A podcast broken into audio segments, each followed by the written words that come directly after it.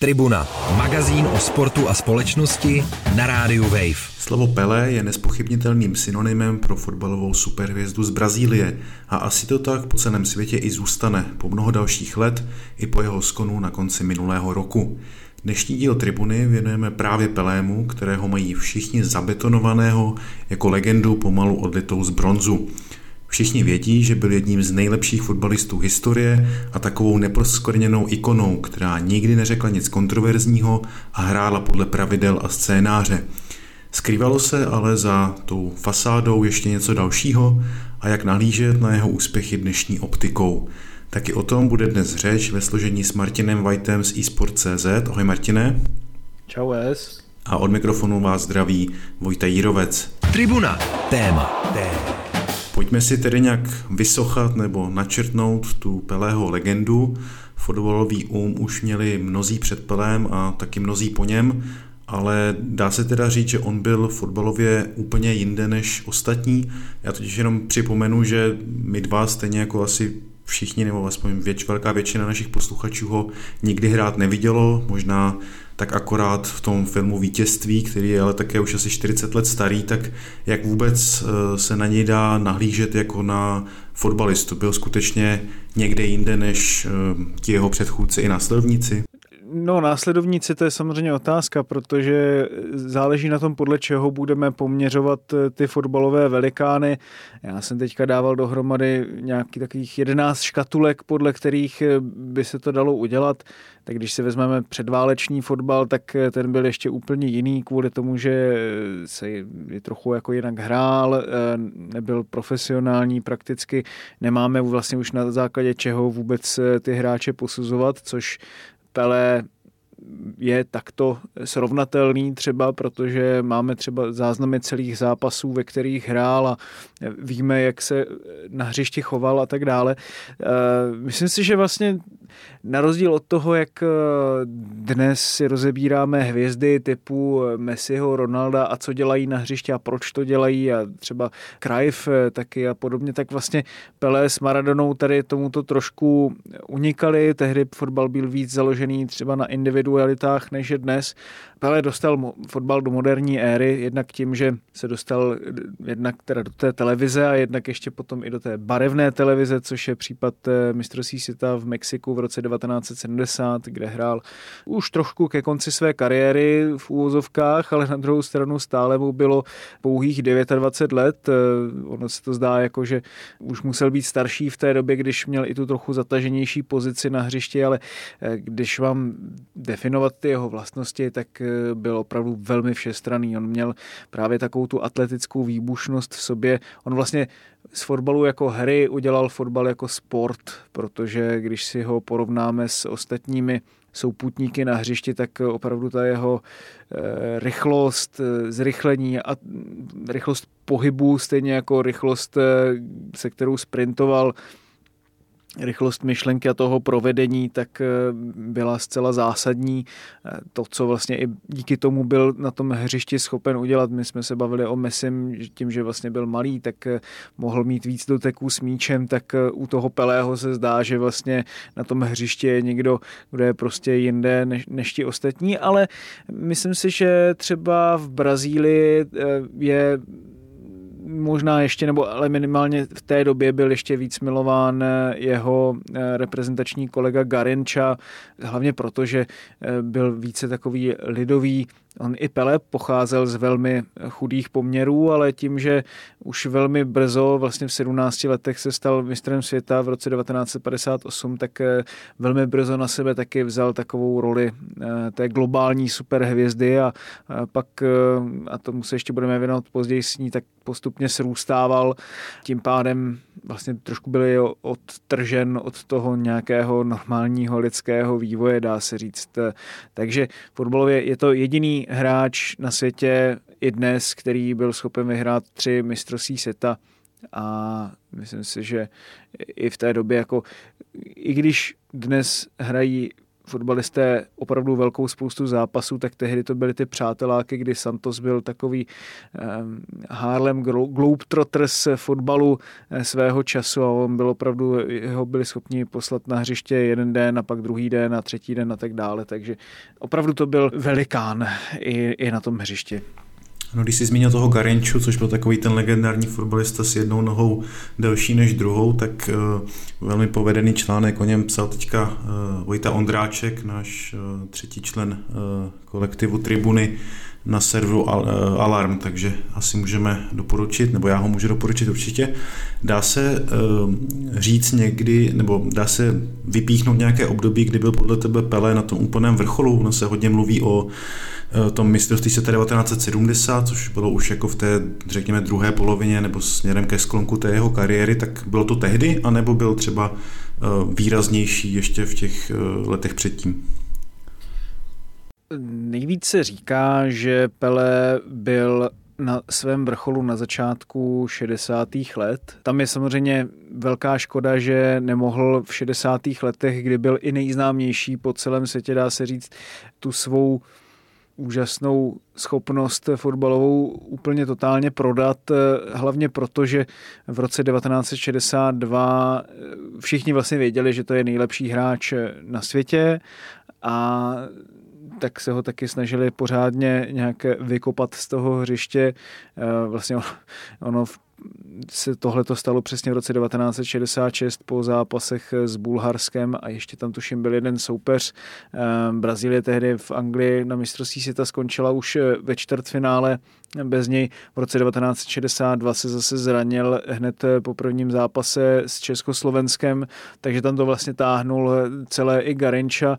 Ono v roce 1958 jako Pele byl strašně dlouho nejmladším eh, účastníkem mistrovství světa a také nejmladším střelcem gólu ve finále světového šampionátu, tak to je dodnes.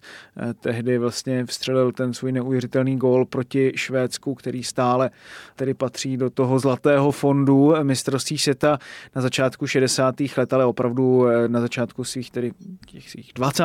let zase, eh, tak on byl na vrcholu, vyhrál tam i jeho americký pohár osvoboditelů, tedy tu obdobu ligy mistrů dnešní evropské a jeho americký fotbal rozhodně nebyl nějak méně kvalitní, tedy ten klubový, tím mám na mysli, než, než ten evropský ve své době. Takže jednak hrál ty zápasy v brazilské lize, ale taky hrál zápasy, všelijaké možné další ty přátelské zápasy.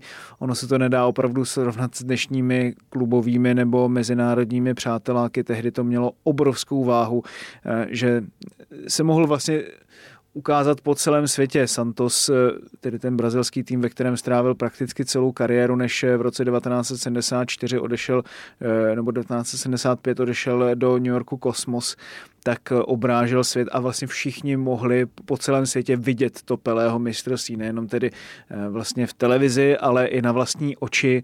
V tomto si myslím, že také byl jedinečný a v tom budování té legendy tak vlastně byl schopnější, dejme tomu, než Garinča, který jako alkoholik eh, po kariéře zemřel na cirhózu jater. To Pelé si myslím, že vlastně zvládl tady tu roli globální superhvězdy se vším všudy. Takže tohle je podle tebe ten důvod, proč eh, jeho jméno vlastně dodnes eh, znají po celém světě, proč se stal vlastně tou jako globální hvězdou, že se prostě uměl řeknu, pohybovat, eh, no, do, dobře prodat tu svoji značku na rozdíl od mnoha jeho souputníků a, a krajenů třeba. Tak, jako o něm Opelem se říká, že je opravdu velmi jak to říct, no, byl rád v ženské společnosti a proto taky vlastně jedna z těch jeho kontroverzí se týká zřeknutí se dcery, která tedy jako je jeho, s tím tedy měl v Brazílii velké problémy, že ho za to lidé kritizovali. Něco podobného vlastně měl i Diego Maradona.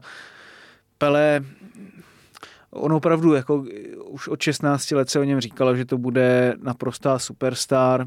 V 17 letech zazářil na té nejvyšší scéně a pak už vlastně jenom jel neustále to kolečko a říká se, že vlastně jako za tou fasádou té globální superhvězdy vlastně nebylo nic extra dalšího, že, to, že, že vlastně on takový, jaký byl uh, navenek, tak uh, že vlastně takový byl i normálně. To, že vlastně neřekl nic kontroverzního, no tak prostě to byl takový už potom ke konci svého života uh, dědeček uh, vlastně relativně hodný uh, na to, na to své okolí, který prostě si taky dával obrovský pozor na to, aby ne, udělal nějakou chybu a nesklouzl do nějakých problémů, protože jedním z největších, řekněme, traumat, kterým si Pelé prošel, tak vlastně bylo to jeho vyrůstání a i to, že jeho otec po té, co myslím, že nějak zbankrotoval, tak vlastně tu rodinu uvedl do uh,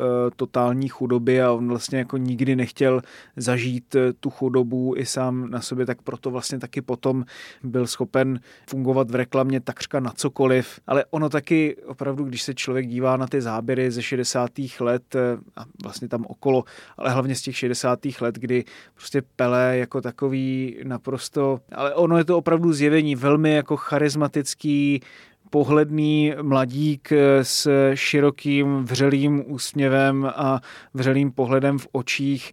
Ještě obléká ten nádherný žlutý brazilský dres a pak ten krásný černobílý dres Santosu a, a baví všechny, tak vlastně on tak nějak splynul se vším, stejně jako ten svět toho velkého fotbalu a toho velkého biznesu splynul i s ním, takže ono se to tak jako eh, obojí velmi doplňovalo. Oni vlastně na tu jeho vřelost a nějakou takovou kamarádskost vzpomínají, co jsem se tak četl i eh, vlastně jeho vrstevníci, se kterými se třeba potkával v těch 60 eh, nebo možná i 70. letech na fotbalových hřištích, právě na to, že si na nic nehrál, že to byl takový jako obyčejný kluk. Eh, jak vlastně na něj podle tebe nahlíží v Brazílii, protože v posledních dnech sledujeme ty obrovské přípravy na ten pohřeb, lučí se s tím tisíce lidí, je to obrovská, obrovská událost. Byl on ale ještě za svého života vlastně tak milovaný jako třeba například ten Garinča nebo další brazilské hvězdy eh, třeba z 90. let? Prostě byl něco jako extra? Eh, samozřejmě byl něco extra, protože byl hm, takzvaně součástí nábytku. prostě byl součástí té výbavy brazilské, stejně jako máš eh, některé třeba nevím, Knedlové přezelo a eh, jednu nejmenovanou automobilku prostě s Českem, tak Pelé opravdu dostal Brazílii na eh, ten globální trh. Ono se říká vlastně i, že je nejlepší prací v politice na světě být ministrem zahraničí Brazílie, protože ta země nemá žádné protivníky vlastně na tom světovém kolbišti a v tomto ohledu vlastně Pelé byl vynikajícím ambasadorem, on vlastně i působil jako ministr sportu, eh, tuším v 90. letech a tak tam si samozřejmě některými těmi svými eh, kroky, které nebyly úplně stoprocentně kolikrát přínosné, stačil eh, některé lidi znepřátelit. Myslím si, že ten největší problém, alespoň který se pojí s Pelem, na rozdíl třeba od Sokratése nebo i třeba hudebních hvězd, jako je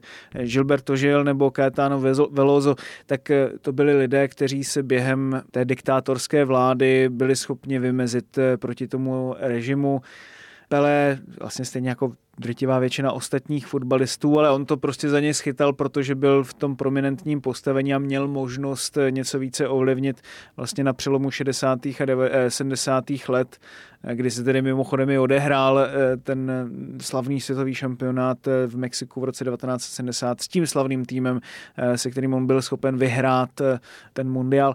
No tak Pelé vlastně byl prakticky mlčky tomu přihlížel a vlastně ještě trošku něco podobného jako v tom českém kontextu Karel Gott nebo, nebo Michal David. To tak nějak působilo, že i poklonkoval eh, tomu režimu eh, že mu tak nějak šel na ruku, i když on asi nebyl nějakým eh, samozřejmě velkým proponentem jeho nebo, nebo milovníkem, tak rozhodně nedělal nic vyloženě aktivně proto, aby eh, se tomu režimu postavil. Takže tady ta jeho, jakoby, řekněme, ne, výraznost v tom veřejném životě nad rámec tedy těch eh, všude přítomných reklám a, a nějakých eh, příjemných, líbivých spotů pro fotbalové organizace, tak eh, zas až tolik po té kariéře znát nebyla. Ty si teda říkal, že on se nějak moc politicky neprojevoval, ale nakolik, nebo dá se říct, nakolik byl ten jeho přínos výrazný například v boji proti rasismu a hrál tam roli i v tom jeho společenském přijetí, že byl Eh, jako si teda černošskou ikonou na konci 50. a v průběhu 60. let, eh, stejně jako v té době například eh, Martin Luther King, Louis Armstrong nebo, nebo třeba Muhammad Ali? Myslím si, že on byl samozřejmě společně s těmito černošskými ikonami jednou z těch hlavních. Navíc tam je samozřejmě na tom zajímavé i to, že to nebyl Američan, ale někdo z jiné části světa, takže tam nebyla ještě taková ta rovina toho, že Samozřejmě on vyhrál Pele první mistrovství seta 70 let po tom, co v Brazílii skončilo otroctví nebo bylo zrušeno otroctví, takže i, i v této zemi jako nemůžeme se bavit o tom, že by tam neexistoval rasismus nebo že je, je, funguje to trochu jinými způsoby. I tady jako je nějaká ta historie toho útlaku. Na druhou stranu není tam ještě taková ta nějaká imperialistická výbojnost, eh, kterou eh, Spojeným státům vyčítali ostatní státy na světě a, a proto vlastně i Pelé mohl třeba ten svůj obraz eh, prodat například do Afriky, stát se, on teda velmi, když už teda nějaký ten názor vlastně prosazoval nebo řekněme jakoby deklaroval, tak eh, on opakovaně zmiňoval tu hrdost eh, na ten svůj původ eh, i na to, že vlastně mohl být jaksi proponentem toho, že jako Černoch se můžete prosadit vlastně na, na této úrovni a stát se takovou hvězdou, což si myslím, že je samozřejmě velký přínos eh, sportu, eh, který on tady dokázal. Myslím si, že dříve než eh, například v ostatních zemích na světě, nebo alespoň tedy když si to srovnáme třeba s tím, jak mohl zazářit právě jako Brazilec a oproti jiným státům, tak si myslím, že ta jeho pozice byla v tomto ohledu třeba i někdy samozřejmě příhodnější, někdy zase, zase těžší, ale, ale um, určitě to je jako jedna z těch věcí, díky které Pele bude z, se na něho vzpomínat jako na jednoho z nejdůležitějších eh, sportovních postav eh, vůbec celé historie organizovaného sportu. No a když se nakonec vrátíme ještě teda k jeho fotbalovým kvalitám a podíváme se na tu slavnou otázku, kterou jsme probírali už v minulých dílech eh, v souvislosti s Lionelem Messim, tak dá se na to nějak odpovědět, byl on nejlepším fotbalistou historie, nebo byl Maradona nejlepším fotbalistou historie, anebo to byl třeba Messi, anebo Cristiano Ronaldo, anebo Thierry Henry třeba. Teď jsem se bavil včera zrovna s kolegou Petrem Adamem od nás, který šéfuje webu a dával eh, dohromady ankety eh, čtenářů a říkal, že to bylo vtipné, že když eh, vlastně Cristiano Ronaldo končil v Manchester United, tak v nějaké takovéto anketě v porovnání třeba s ostatními, tak on byl na vrcholu. Když zase Lionel Messi vyhrál mistrovství světa, tak byl na vrcholu Messi a teď zase byl na vrcholu Pele, takže ono se to samozřejmě vždycky, když přijde nějaká výrazná událost, jako byla teď ta Pelého smrt, tak to tak k tomu svádí, že člověk, samozřejmě ještě k tomu připočtěme smrt Diego Maradony před dvěma lety, kdy se o něm také mluvilo jako o nejlepším fotbalo, fotbalistovi všech dob. Samozřejmě každý by na to, to právo z určitých pohledů, když eh, si takhle budeme srovnávat, eh, že třeba jeden z nich byl nejpracovitější, tam zase můžeme zařadit právě toho Ronalda, jeden zase měl největší talent, eh, tam můžeme mluvit o tom, že největší talent třeba měl Maradona, protože na to, kolik ho byl schopen promrhat, tak stejně byl absolutně čněl nad všemi ostatními. Když si zase vezmeme ten přínos pro fotbal jakožto biznis nebo jakožto prostě věc eh, nějakého celospolečenského fenoménu, tak v tomto ohledu prostě nikdo se nerovná Pelému. Když si zase vezmeme ty úspěchy, tak tam se zase nikdo nerovná Messimu, eh, a ne, ať už na té individuální nebo nebo týmové úrovni. Takže je obrovská spousta ohledů, na které tady můžeme, které tady můžeme brát v potaz a jestliže si řekneme, že třeba Messi je tím nejlepším fotbalistou historie, tak vždy to bude jenom o fous a vždy to bude jenom v určitém kontextu a nikdy to nebude úplně definitivní, i když teď je to samozřejmě naprosto definitivní. Takže kdybys měl říct jedno jméno, tak řekneš koho? Ehm, ne, tak asi bych zůstal u toho Messiho, protože přece jenom eh, to, co on dokázal v té zatím nejdokonalejší fázi sportu, jakou známe, tedy té, ve které je potřeba fotbalu nejvíce obětovat, tak eh, v tomto ohledu on toho dokázal nejvíc. A na druhou stranu já si myslím, že když by Pelé hrál v dnešním fotbale, tak by jednak teda samozřejmě se rozhodně nestratil a jednak by mu to vlastně hrozně vyhovovalo. Proto on také působil jako z nějakého nového světa, vlastně kvůli těm všem věcem, co jsme, co jsme se bavili, že, že to je takový předvoj nějakého pokroku, který jsme asi možná zatím stále nebyli schopni zrealizovat. Tak to byla dnešní tribuna, ve které jsme se bavili o nedávno zesnulém Pelém, brazilské fotbalové legendě a jednom z nejlepších fotbalistů historie a možná i vlastně průkopníkovi nějaké současné podoby fotbalu. Já děkuji Martinovi za ten jeho pohled na brazilskou legendu, díky. Já díky tobě, Vojto. A od mikrofonu se loučí Vojta Jírovec. Mějte se hezky. Tribuna, magazín o sportu a společnosti na rádiu Wave. Přihlas se k odběru podcastu na wave.cz lomeno podcasty a poslouchej Tribunu kdykoliv a kdekoliv i na tribuně.